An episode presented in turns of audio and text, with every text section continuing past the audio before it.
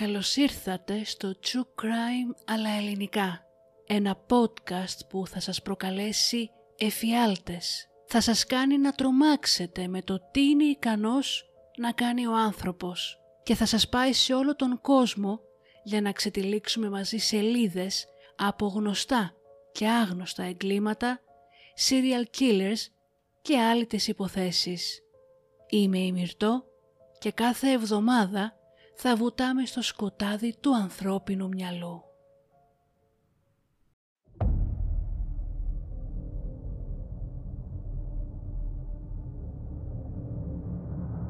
And that's where I cut her open when he told me to. Slave. There's no way around it.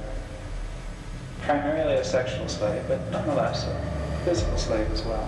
I had no intention of hurting him. I, I couldn't find any way to eat and The girls you, mean you beat her to death with what? Uh, sledgehammer. We are all evil in some form or another.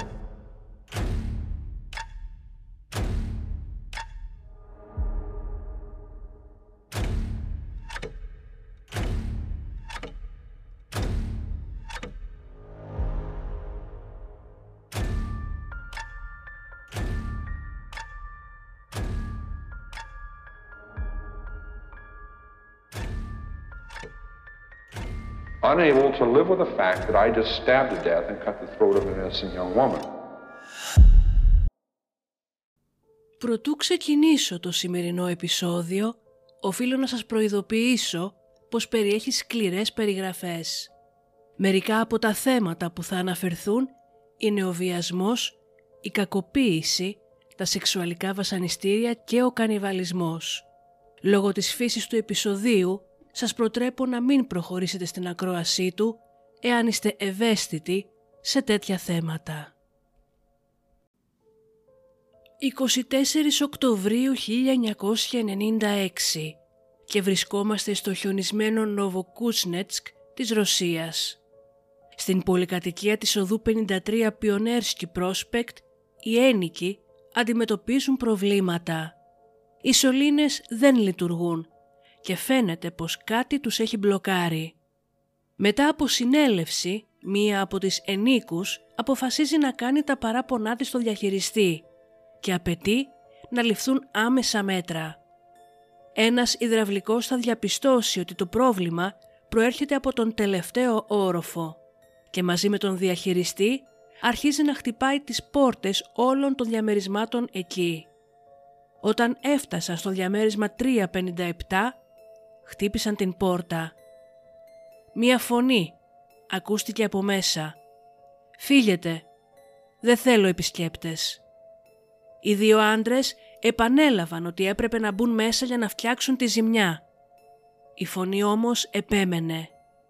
Καθώς στην Ρωσία είναι νομικό παράπτωμα να αρνηθεί κάποιος ένικος ή ιδιοκτήτης σε τεχνικό πρόσβαση στο διαμέρισμά του, οι δύο άντρες έφυγαν και απευθύνθηκαν στο αστυνομικό τμήμα. Μέσα σε λίγη ώρα, ο υδραυλικός εμφανίστηκε και πάλι. Αυτή τη φορά με έναν αστυνομικό που είχε όλα τα απαραίτητα χαρτιά. Χτύπησαν την πόρτα και η φωνή πάλι τους έδιωχνε. Ο άντρας πίσω από την πόρτα τους είπε πως είναι ψυχικά άρρωστος και πως δεν ήθελε επισκέπτες. Ο αστυνομικός όμως δεν είχε άλλη επιλογή και έσπασε την πόρτα. Αμέσως ξετυλίχτηκε μπροστά τους ένας ολοκληρωτικά ανίποτος εφιάλτης. Ο αστυνομικός έκανε ένα βήμα μόνο μέσα στο διαμέρισμα και έμεινε άναυδος. Η δυνατή και αρρωστημένη μυρωδιά της σαπίλας και της αποσύνθεσης τον αγκάλιασαν ολόκληρο. Μπροστά του το απόλυτο χάος. Τύχη, καλυμμένη με πιτσιλιές από ξεραμένο αίμα. Ένας ανθρώπινος θώρακας, εντελώς γυμνός από κρέας και όργανα, βρισκόταν πεταμένος πάνω στο χαλί του σαλονιού. Λίγο πιο δίπλα, ένα μεγάλο σκυλί μασουλούσε ένα ανθρώπινο οστό, κουνώντας την ουρά του. Στο μπάνιο, ένας ανθρώπινος κορμός, χωρίς χέρια, χωρίς πόδια και χωρίς κεφάλι, βρισκόταν μέσα στην μπανιέρα. Στον καναπέ μία μάζα που έμοιαζε με νεαρή γυναίκα. Το γυμνό της σώμα βουτυγμένο στο αίμα. Τα χέρια της δεμένα και η ζωή της κρεμόταν από μία κλωστή. Η ετοιμοθάνατη κοπέλα διακομίστηκε αμέσως στο κοντινότερο νοσοκομείο και μόλις ήταν σε θέση να μιλήσει, αυτό που περιέγραψε στις αρχές θα μπορούσε να ήταν βγαλμένο μόνο από την κόλαση. Κατέθεσε πως ο ιδιοκτήτης του διαμερίσματος ήταν αυτός που την έφερε σε αυτήν την κατάσταση. Και όχι μόνο αυτή. Ένας από τους πιο αρρωστημένους ψυχασθενείς κατά συρροή δολοφόνους είχε καταφέρει να ξεφύγει όταν η αστυνομία έσπασε την πόρτα του. Ο χρόνος του όμως ήταν μετρημένος. Ένα λάθος στην γραφειοκρατία ενός ψυχιατρικού νοσοκομείου θα βούταγε μια ολόκληρη πόλη στο αίμα.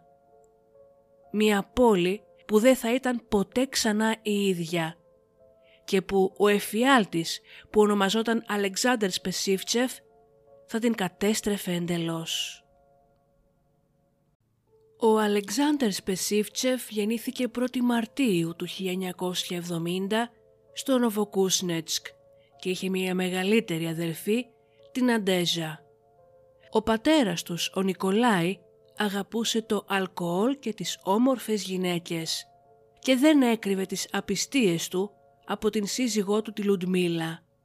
Ωστόσο η Λουντμίλα δεν άντεξε άλλο και αποφάσισε να τον χωρίσει όταν ο Αλεξάνδερ ήταν 15 ετών. Μέχρι εκείνη τη στιγμή όμως, ο αιώνια μεθυσμένος αρχηγός της οικογένειας είχε καταφέρει να διαλύσει τη ζωή όλων των μελών με καθημερινή σωματική και ψυχολογική κακοποίηση. Κάθε φορά η Λουντμίλα έσπευε να προστατεύσει τα παιδιά της, ειδικά τον μικρό Αλεξάνδερ. Για τον μικρότερο είχε πάντα αδυναμία, αλλά και ήκτο. Αν και ο Αλεξάνδερ γεννήθηκε στην ώρα του, ήταν λιποβαρής και όσο μεγάλωνε ήταν πάντα άρρωστος. Η υπερπροστατευτικότητα της μητέρας του έφτασε σε τέτοιο σημείο που ο Αλεξάνδερ κοιμόταν μαζί της έως τα 12 του χρόνια. Δεν ήταν καθόλου κοινωνικό παιδί. Είχε εριστικό χαρακτήρα και λαχταρούσε να διαλύει, να σπάει και να βεβηλώνει ό,τι έβρισκε μπροστά του. Οι γείτονες της οικογένειας στην πολυκατοικία της οδού Πιονέρσκι Πρόσπεκτ ήταν αυτοί που υπέφεραν περισσότερο από τους χουλιγκανισμούς του νεαρού, ο οποίος είχε γεμίσει τους διαδρόμους και τους τοίχους με γραφίτι, σβάστικες και βρισιές. Έχουνε σπίρτα μέσα σε κλειδαριές, έσπαγε γραμματοκιβώτια, έβαζε φωτιά σε κουδούνια και σε κομπιά σανσέρ. Οι κάτοικοι των υπόλοιπων διαμερισμάτων προσπάθησαν να παραπονεθούν στη Λουντμίλα για τον γιο της, αλλά εκείνη απερίψε κατηγορηματικά οποιασδήποτε κατηγορίες και στη συνέχεια άρχισε εντελώς να φτύνει στο πρόσωπο τους συκοφάντες όπως τους αποκαλούσε. Ως αποτέλεσμα, οι γείτονες άρχισαν να αγνοούν εντελώς την παράξενη αυτή η οικογένεια. Εν τω μεταξύ ο Σπεσίφτσεφ άρχισε να κλέβει εφημερίδες και περιοδικά από τα γραμματοκιβώτια που είχε παραβιάσει και στη συνέχεια να κλέβει ποδήλατα που είχαν αφήσει στην είσοδο. Σύντομα όμως ο νεαρός βρήκε μπελάδες. Όταν μπήκε κρυφά στο γραφείο του σχολείου του χρησιμοποιώντας ένα κύριο κλειδί, έκλειψε διάφορα εξαρτήματα από ένα ραδιόφωνο. Ο επιστάτης όμως τον έπιασε στα πράσα. Η διοίκηση του σχολείου προσπάθησε να τον στείλει σε ένα σχολείο ανήλικων παραβατών, στην πόλη Κεμέροβο. Και πάλι όμως η μητέρα του έκανε τα πάντα για να τον προστατεύσει. Κατάφερε να πείσει τις αρχές του σχολείου να του δώσουν μία ευκαιρία και έτσι ο Αλεξάνδερ παρέμεινε. Σαν διαβολική σύμπτωση όμως, η ίδια η Λουτμίλα που δούλευε ως υπεύθυνη προμηθειών σε ένα από τα σχολεία στο Νοβοκούσνετσκ κατηγορήθηκε για κλοπή, καθώς υπήρχε μεγάλη έλλειψη σαπουνιού, λαμπτήρων και σκουπών. Μετά την απόλυσή της, η κόρη της Ναντέζα η οποία εργαζόταν στα δικαστήρια ως γραμματέας, την βοήθησε να βρει δουλειά ως βοηθός δικηγόρου. Τότε ήταν που η Λουντμίλα άρχισε να φέρνει στο σπίτι κρυφά φακέλους από ποινικές υποθέσεις, γεμάτους με φωτογραφίες από σκηνές εγκλημάτων. Και τότε ήταν που ξεκίνησε να μοιράζεται με τον γιο της ένα μακάβριο και αρρωστημένο χόμπι. Ο νεαρός Αλεξάνδερ ενδιαφέρθηκε πολύ για το περιεχόμενο των φακέλων και μητέρα και γιος περνούσαν πολλά βράδια μελετώντας μαζί όλες τις ανατριχιαστικές λεπτομέρειες των υποθέσεων. Τις αγαπημένες τους σε εισαγωγικά φωτογραφίες τις κρατούσαν σε ένα ειδικό άλμπουμ. Το πρόσωπο του νεαρού Αλεξάνδερ φωτιζόταν όποτε τις έβλεπε και τα μάτια του γυάλιζαν, κάτι που δεν πέρασε απαρατήρητο από την μητέρα του. Και για να τον κρατήσει χαρούμενο, η αρρωστημένη αυτή διασκέδαση έγινε καθημερινό φαινόμενο. Ο Αλεξάνδερ είχε απορροφηθεί τόσο πολύ από την αιμονή του με τις δολοφονίες με αποτέλεσμα να αποφυτίσει με το ζόρι από το σχολείο. Καθώς δεν ήθελε να σπουδάσει, εργάστηκε για λίγο ως επισκευαστής μικρών οικιακών συσκευών και το 1988 κατετάγει στο στρατό. Δεν είχε την ευκαιρία όμως να ξεκινήσει καν την θητεία του, καθώς κατά την αρχική ιατρική εξέταση αποδείχτηκε ότι είχε σοβαρά ψυχολογικά προβλήματα. Ως εκ τούτου, αντί για στρατιωτική μονάδα, κατέληξε στο ψυχιατρίο του Νοβοκούσνετσκ. Μετά όμως από μια σύντομη θεραπεία, επέστρεψε στο πατρικό του. Αποφάσισε να πιάσει δικό του διαμέρισμα στην ίδια πολυκατοικία και το 1991 ο 21 ετών Σπεσίφτσεφ συνάντησε την 17χρονη Ευγένια Κουζέλνικοβα. Η σχέση τους ήταν ρομαντική και ονειροπόλα. Της έγραφε ποίηματα, πήγαιναν μαζί για περπάτημα και της αγόραζε πάντα λουλούδια. Μάλιστα παρουσιάστηκε στην οικογένειά της ως μελλοντικός γαμπρός. Ο γάμος όμως δεν έγινε ποτέ. Το ζευγάρι άρχισε να τσακώνεται ολοένα και περισσότερο, με αποτέλεσμα να χτυπήσει την Ευγένεια στο κεφάλι και η νεαρή να καταλήξει στο νοσοκομείο. Ο Αλεξάνδερ όμως δεν ήθελε να την αφήσει λεπτό μόνη της. Πήγε στο νοσοκομείο και μόλις μπήκε στον θάλαμό της, όρμησε πάνω της με τις γροθιές του. Οι νοσοκόμες έφτασαν στο τσακ για να σώσουν το κορίτσι από νέους τραυματισμούς.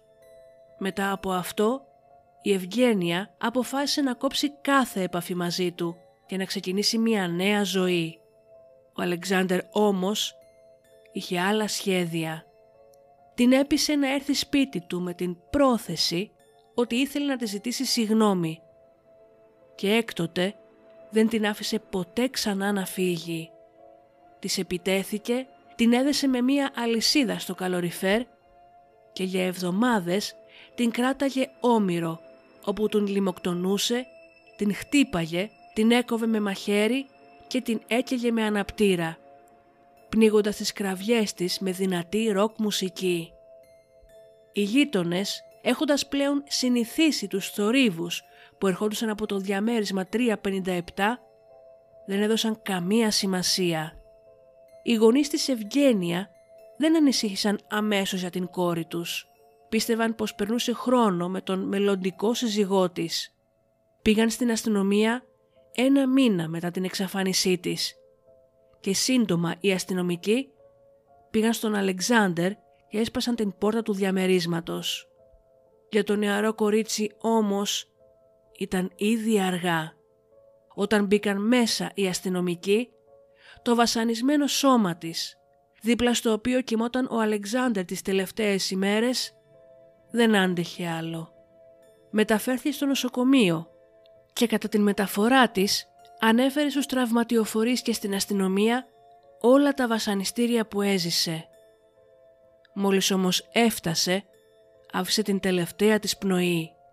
Ο ιατροδικαστής διαπίστωσε ότι η Ευγένεια πέθανε από σύψη και ο Αλεξάνδερ συνελήφθη αμέσως.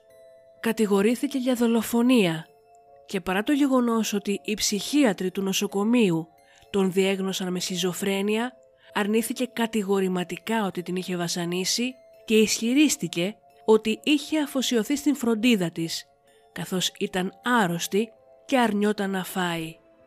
Η Λουντμίλα υποστήριξε και πάλι τον γιο της. Ήταν τόσο εξοργισμένη μάλιστα από τις κατηγορίες που του είχαν απαγγελθεί που πέταξε ακόμη και πέτρες σε ένα από τα παράθυρα του τοπικού εισαγγελέα. Όσο ο Αλεξάνδρ βρισκόταν σε ένα προσωρινό κέντρο κράτησης, γέμισε σαν μανιακός το σώμα του με το γράμμα ε από το όνομα της αγαπημένης του. Σύντομα στάλθηκε για υποχρεωτική θεραπεία σε ένα εξειδικευμένο ψυχιατρικό νοσοκομείο στην περιοχή Οριόλ.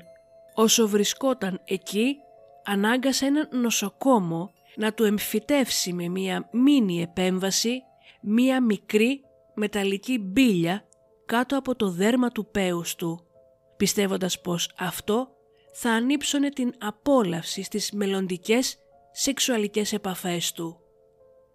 Η επέμβαση όμως είχε το ακριβώς αντίθετο αποτέλεσμα. Αντί για ευχαρίστηση, του προκάλεσε τρέμουλο και έντονους πόνους στη βουβονική του χώρα. Μετά από τρία χρόνια θεραπείας, ο Αλεξάνδρ κρίθηκε πως δεν ήταν πλέον επικίνδυνος για την κοινωνία και έτσι βγήκε από το ψυχιατρίο έχοντας πρόβλημα με την στήση του και σοβαρή μόλυνση στο μόριό του. Δυστυχώς, το νοσοκομείο έκανε ένα τραγικό λάθος. Δεν κατέθεσε τα κατάλληλα έγγραφα αναφορικά με το εξιτήριό του. Έτσι όταν βγήκε, στα χαρτιά και στις βάσεις δεδομένων φαίνονταν πως ήταν ακόμα τρόφιμος του ψυχιατρίου. Πήγε να μείνει με την αδερφή και την μητέρα του, αλλά δεν προσπάθησε καθόλου να προσαρμαστεί κοινωνικά. Αντί να ψάξει για δουλειά, στράφηκε στις κλοπές. Άρχισε να τριγυρνάει στον σιδηροδρομικό σταθμό του Νοβοκούσνετσκ, όπου κάθε τόσο καθόταν σε διάφορες παρέες αστέγων. Το μπουκάλι με το κρασί πόρτ που έφερνε κάθε φορά τον έκανε ευπρόσδεκτο και μόλις ο νεαρός άρχισε να πίνει και να μιλάει ακατάπαυστα, όλοι άρχισαν να τον λυπούνται. Παρατηρούσε τα παιδιά που τριγυρνούσαν στους δρόμους, είτε φτωχά χωρίς σπίτι, είτε με σπίτι και κανονική οικογένεια που όμως κυκλοφορούσαν χωρίς επίβλεψη, επειδή και οι δύο γονείς έπρεπε να δουλεύουν. Μέσα του ένα μίσος για αυτά τα παιδιά γεννήθηκε και μίσος για οτιδήποτε καπιταλιστικό. Κατά τα τέλη του Φεβρουαρίου 1996 και όσο βρισκόταν στον σταθμό, γνώρισε την 20χρονη Έλενα Τρούνοβα, η οποία εργαζόταν ως νταντά σε νηπιαγωγείο.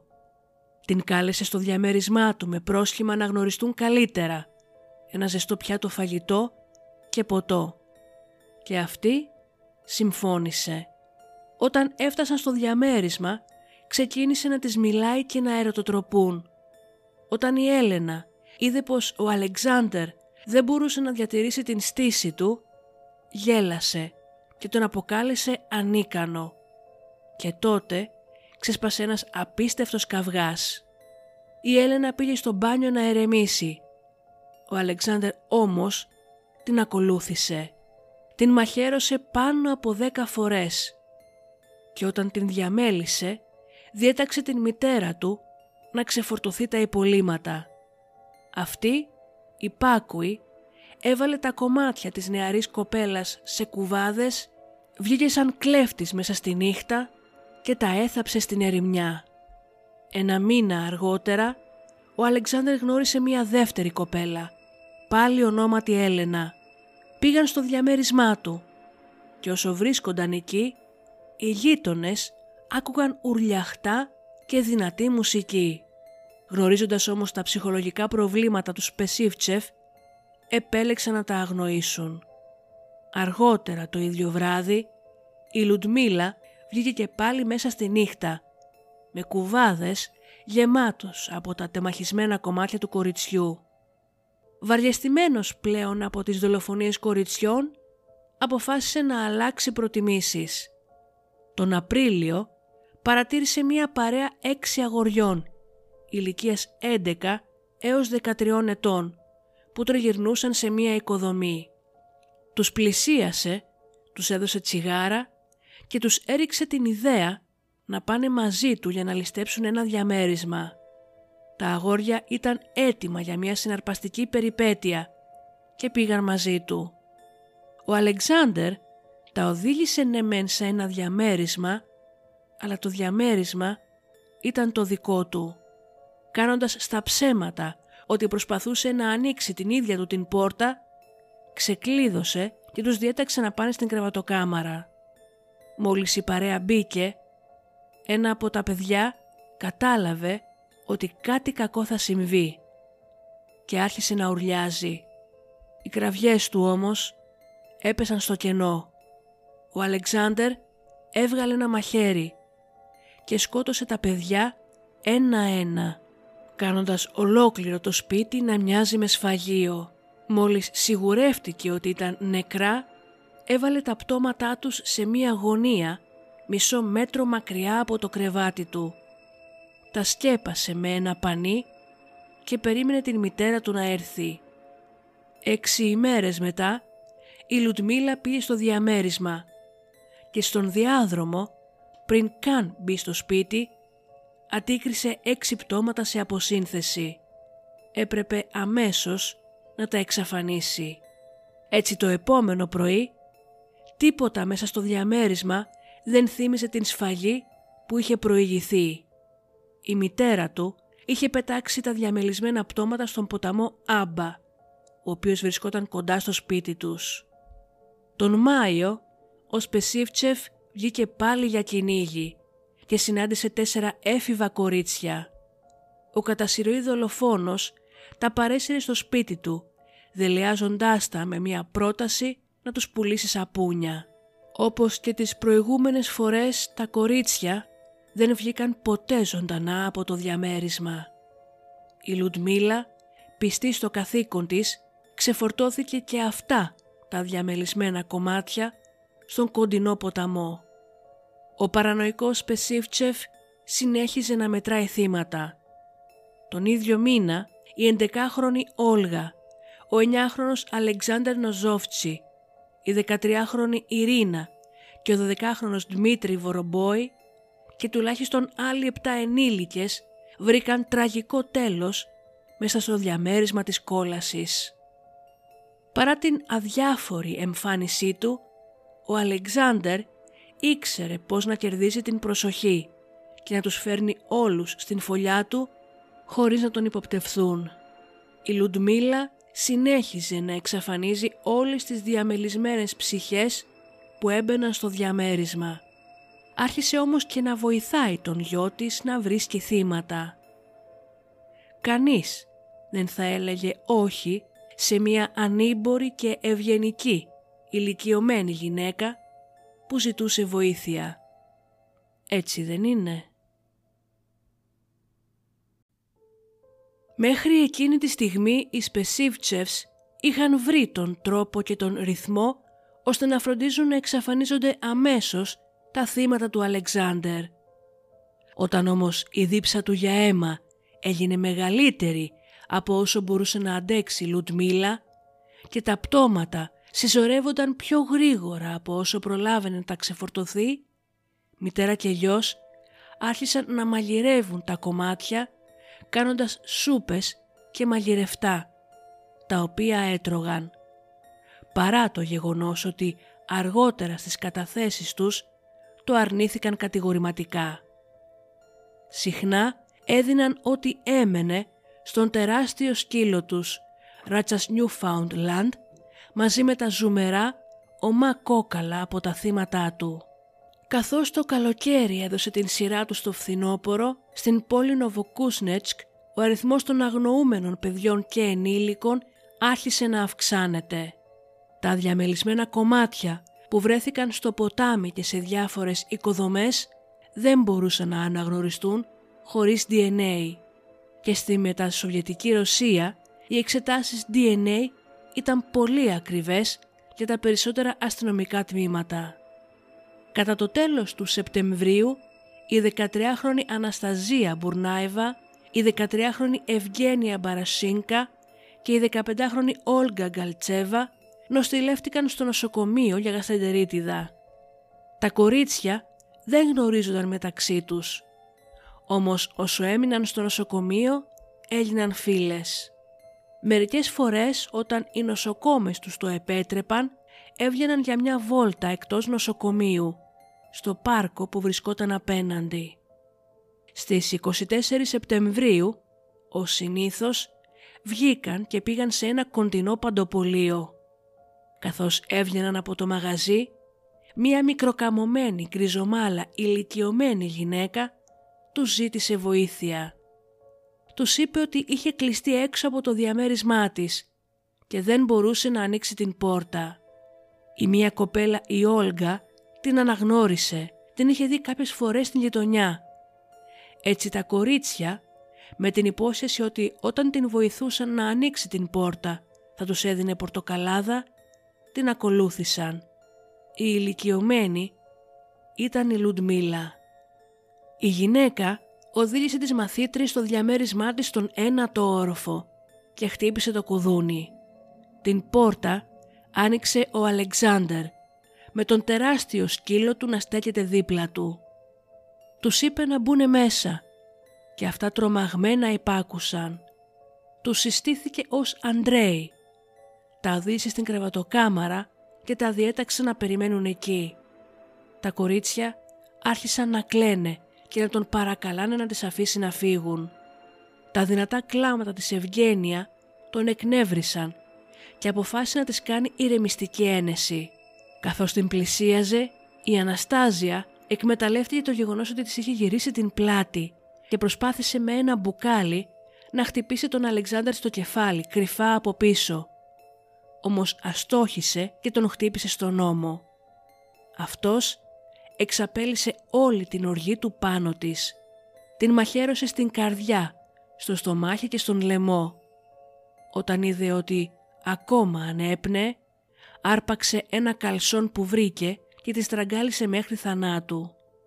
Τα δύο άλλα κορίτσια, παγωμένα από τον φόβο, τρόμαξαν όταν ο δολοφόνος τις διέταξε να κόψουν το σώμα της φίλης τους με ένα πριόνι και να ξεχωρίσουν την σάρκα από τα οστά για σούπα, την οποία στη συνέχεια ανάγκασε την Όλγα και την Ευγένεια να φάνε. Κάποια κομμάτια από την σπονδυλική της στήλη και από τα πλευρά της τα έδωσε στον σκύλο του.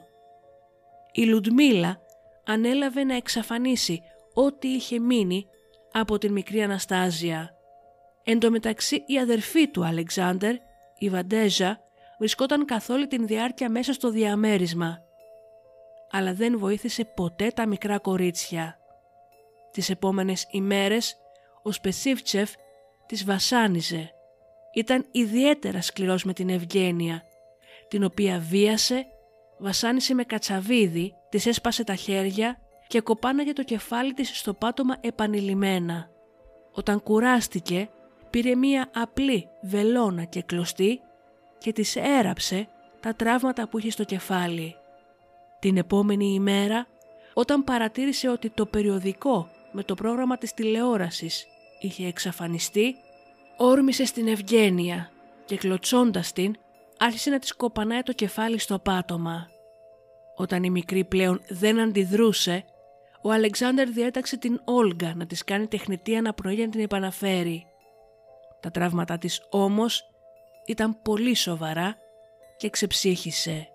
Η Όλγα θα έλεγε αργότερα στους ανακριτές ότι ο Σπεσίβτσεφ δεν άγγιξε το σώμα της δολοφονημένης φίλης της για τρεις ημέρες. Έτσι εκδήλωνε αυτός την διεστραμμένη θρησκευτικότητά του. Αποφάσισε να αφήσει την ψυχή, όπως είπε της νεκρής κοπέλας, να βγει από το σώμα της και γι' αυτό κράτησε το παράθυρο ανοιχτό. Μετά από τρεις μέρες διέταξε την Όλγα να τεμαχίσει το σώμα της φίλης της. Έβαλε τον κορμό της μέσα στην μπανιέρα. Το κεφάλι της σε ένα βαρέλι με νερό και τα άκρα της σε μια μεγάλη κατσαρόλα. ήθελε να θάψει όλα τα μέρη του σώματος μαζί. Όμως δεν είχε καθόλου χρόνο. Καθώς στις 24 Οκτωβρίου η αστυνομία του χτύπησε την πόρτα. Λίγες ημέρες πριν, ένας από τους γείτονες των Σπεσίφτσεφς παραπονέθηκε πως οι σωλήνες είχαν φρακάρει. Ο υδραυλικός με τον αστυνομικό άρχισαν να χτυπάνε την πόρτα του. Αυτός όμως αρνήθηκε κατηγορηματικά να τους αφήσει να μπουν. Είπε ότι ήταν ψυχικά άρρωστος και πως η μητέρα του τον είχε κλειδώσει. Όταν έσπασαν την πόρτα, όλοι έμειναν άναυδοι. Η μυρωδιά της αποσύνθεσης και το χάος που βρήκαν μπροστά τους ήταν ένα θέαμα που δεν είχαν δει ποτέ ξανά. Ο αστυνομικός παρά το σοκ του άρχισε την έρευνα μέσα στο βρώμικο διαμέρισμα. Βρήκε 82 τεμάχια από ματωμένα ρούχα που ανήκαν σε παιδιά, γυναίκες και άντρες, καθώς και περίπου 40 τεμάχια κοσμήματα, δαχτυλίδια, σκουλαρίκια και αλυσίδες, όλα τοποθετημένα με ευλάβεια σε ένα ξεχωριστό κουτί. Σε ένα σιρτάρι φωτογραφίες Polaroid με γυμνούς ανθρώπους κάθε ηλικίας αλυσοδεμένους σε ένα καλοριφέρ. Πάνω σε ένα κομοδίνο ένα ημερολόγιο. Οι σελίδες του γεμάτες εφιαλτικές στιγμές, γεμάτες ματωμένες τελευταίες ανάσες ανθρώπων που εκλυπαρούσαν για έλεος. Περιγραφές που θα έκαναν ακόμα και τον πιο σκληροτράχυλο αστυνομικό να το πετάξει αειδιασμένος.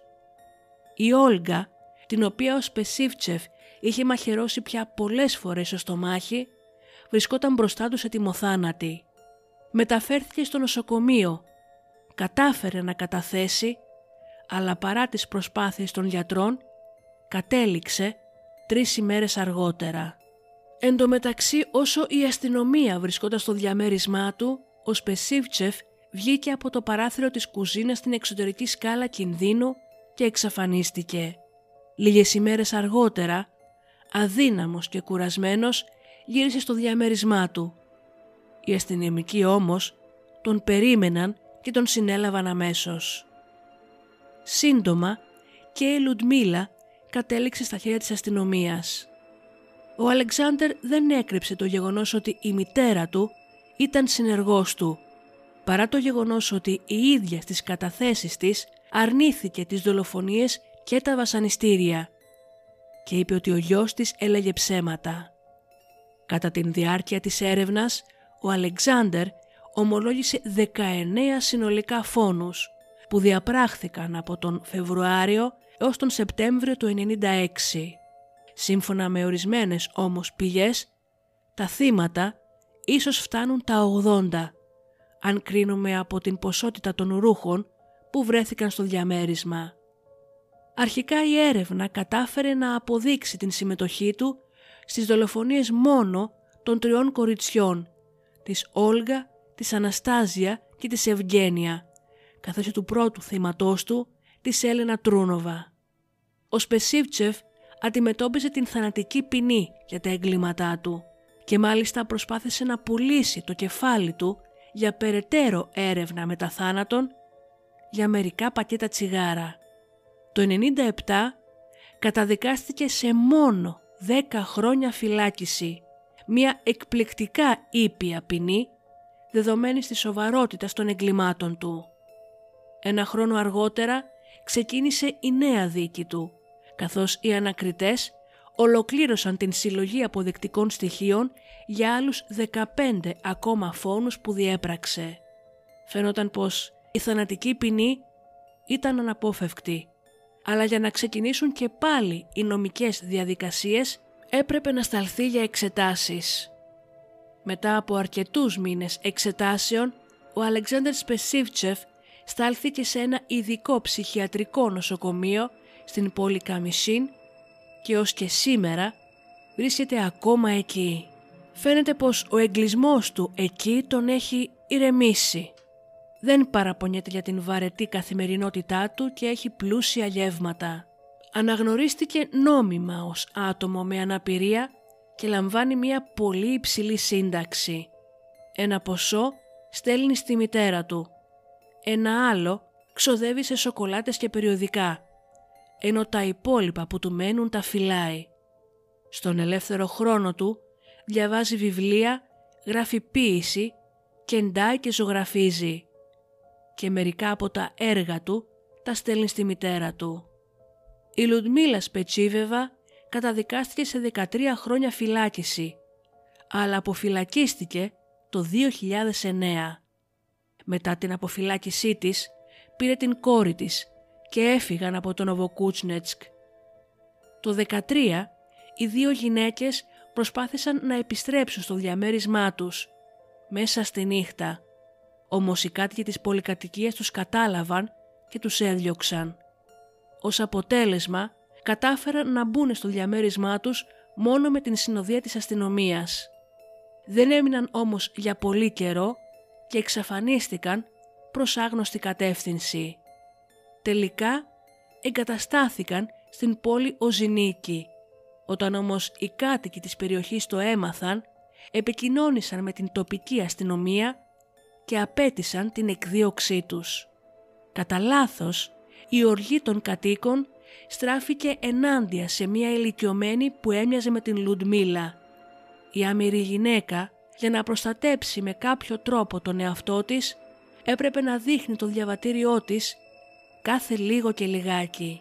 Η 84χρονη πλέον Λουντμίλα στέλνει συνέχεια γράμματα στις αρχές, ελπίζοντας πως ο γιος της μια μέρα θα απελευθερωθεί και όλη η οικογένεια θα επανενωθεί.